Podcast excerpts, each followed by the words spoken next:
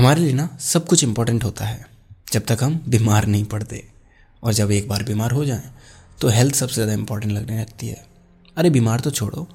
एक उंगली में छोटा सा कट भी आ जाए तो वो उंगली की इम्पोर्टेंस हमें तब समझ आती है। हम तब रियलाइज़ करते हैं कि हम दुनिया में अकेले नहीं हैं जो बीमार हैं। हमें तो चलो फीवर है, डेंगू है या फिर टाइफाइड है। लेकिन कई सारे लोग सीरियस बीमारियों के साथ भी सफ़र कर रहे हैं और उन लोगों के लिए हमारे अंदर फिर करुणा पैदा होती है। बाकी समय तो हम चलो मज़े करते रहते हैं कि हाँ भाई सब हेल्दी हैं, सब बढ़िया है हेल्थ अच्छी है, उस पर ध्यान ही नहीं देते। अगर आपके पास दुनिया में सबसे अच्छी सुख सुविधाएँ भी हैं, लेकिन अच्छी हेल्थ नहीं है तो भी आप किसी भी मोमेंट को अच्छे से इन्जॉय नहीं कर पाओगे। इसलिए हेल्थ को हल्के में ना लें और अपनी हेल्थ पर थोड़ा ध्यान दें। मैसेज इंपॉर्टेंट लगा तो शेयर कीजिए उन लोगों के साथ जिसको इसकी ज़रूरत है। बाकी मिलते हैं कल।